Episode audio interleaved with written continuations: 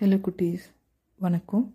வாங்க தூங்கலாம். நான் உங்கள் ஜிஞ்சுமா பேசுகிறேன் இன்றைக்கி நான் உங்களுக்கு ஒரு ஃப்ரெண்ட்ஸை பற்றின கதையை சொல்ல போகிறேன் நீங்கள் அந்த கதையை கேட்டு கண்ணை மூடி தூங்க போகிறீங்க கதைக்குள்ளே போகலாமா ஒரு அழகான கிராமத்தில் ரெண்டு பேர் இருக்காங்க.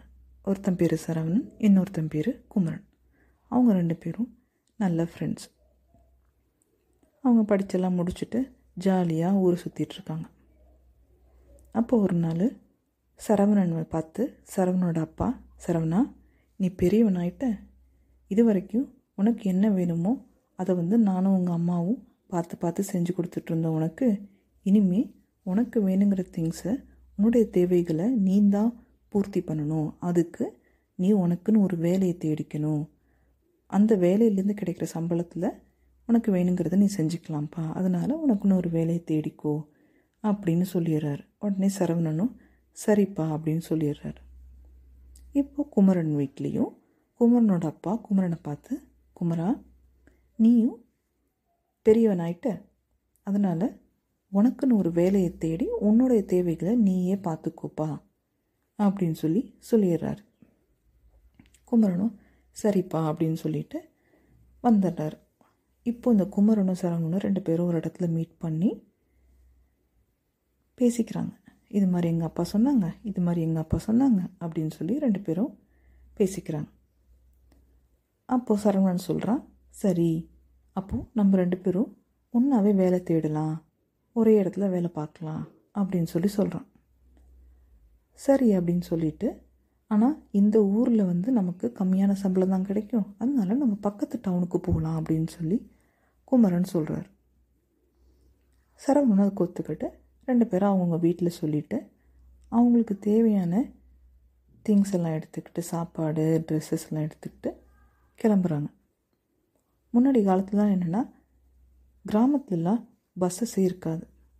அப்போது ஒரு ஊர்லேருந்து இன்னொரு ஊர் போகிறதுக்கு அவங்க நடந்து தான் போவாங்க. நடந்து போகணுன்னா அவங்க காட்டு வழியாக தான் நடந்து போவாங்க. அப்போ தான் அவங்களுக்கு நடக்கிற தூரம் கம்மியாகும். அதனால காட்டு வழியாக தான் ஒரு ஊர்லேருந்து இன்னொரு ஊருக்கு போவாங்க. அதே மாதிரி இந்த குமரனும் சரவணனும் பேசிகிட்டே காட்டு வழியாக அந்த டவுனை நோக்கி போயிட்டுருக்காங்க. திடீர்னு ஒரு அனிமல் அவங்க எழுத்தாப்பில் வர மாதிரி தெரியுது. இப்படி உத்து பார்க்கும்போது அது ஒரு கரடி அப்படின்றத கண்டுபிடிச்சிடுறாங்க. உடனே இந்த சரவணன் என்ன பண்ணுறான் சுற்றி முற்றி பார்த்துட்டு வேக வேகமாக போய் பக்கத்தில் இருக்க ஒரு பெரிய மரத்து மேலே ஏறி நல்லா ஹைட்டாக இருக்க ஒரு கிளைய பார்த்து உக்காந்துக்கிறான். இப்போ இந்த குமரன் மட்டும் தனியாக நின்றுட்டுருக்கான் காட்டுக்கு நடுவில் தனியாக நின்றுட்டுருக்கான் கரடி வேறு அவனை பார்த்து வந்துட்டுருக்கு இந்த குமரன் யோசிக்கிறான் ஆஹா நம்ம ஃப்ரெண்டு நமக்கு ஹெல்ப் பண்ணாமல் என்னென்னு கூட சொல்லாமல் இப்படி அவன் மட்டும் செல்ஃபிஷாக யோசித்து போய் உக்காந்துக்கிட்டானே. இப்போ நம்ம என்ன பண்ணுறது கரடி வேறு கிட்ட வருது அப்படின்னு சொல்லி யோசிச்சுட்டு இருக்கும்போது அவங்க வீட்டில் அவங்க அப்பா சொன்னது ஞாபகம் வந்துச்சு அவனுக்கு. என்னென்னா அனிமல்ஸ் வந்து செத்து போனவங்கள சாப்பிடாது அப்படின்ற ஒரு விஷயம் அவனுக்கு டக்குன்னு ஞாபகம் வருது. உடனே குமரன் என்ன பண்ணுறான் கீழே படுத்துக்கிறான்.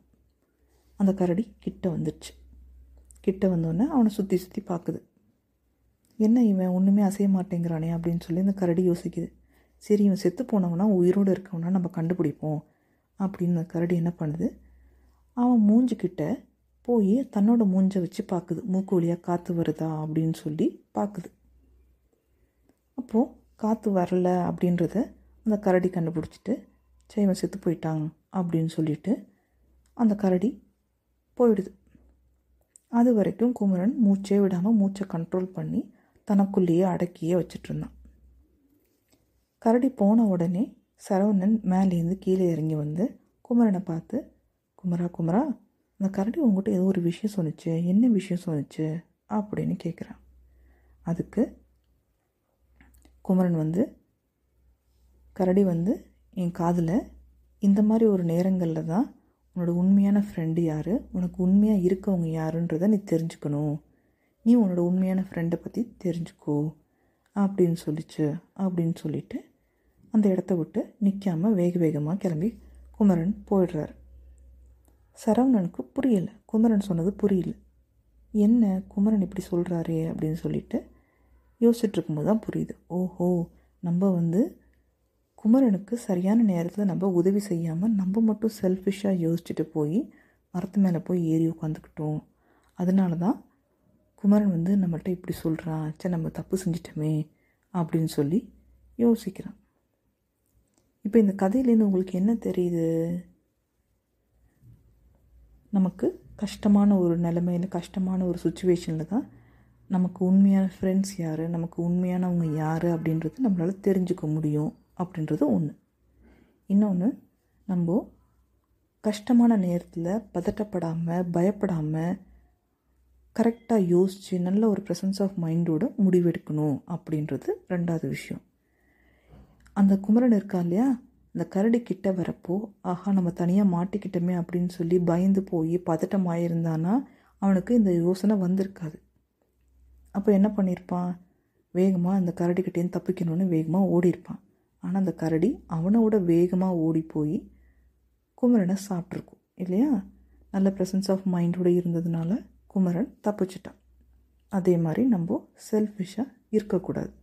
ஸோ இந்த மூணு விஷயங்களும் நம்ம இந்த கதையிலேருந்து தெரிஞ்சுக்கிட்டோம். அதே மாதிரி லைஃப்லேயும் நீங்கள் இந்த மூணு விஷயங்களையும் ஃபாலோ பண்ணணும்.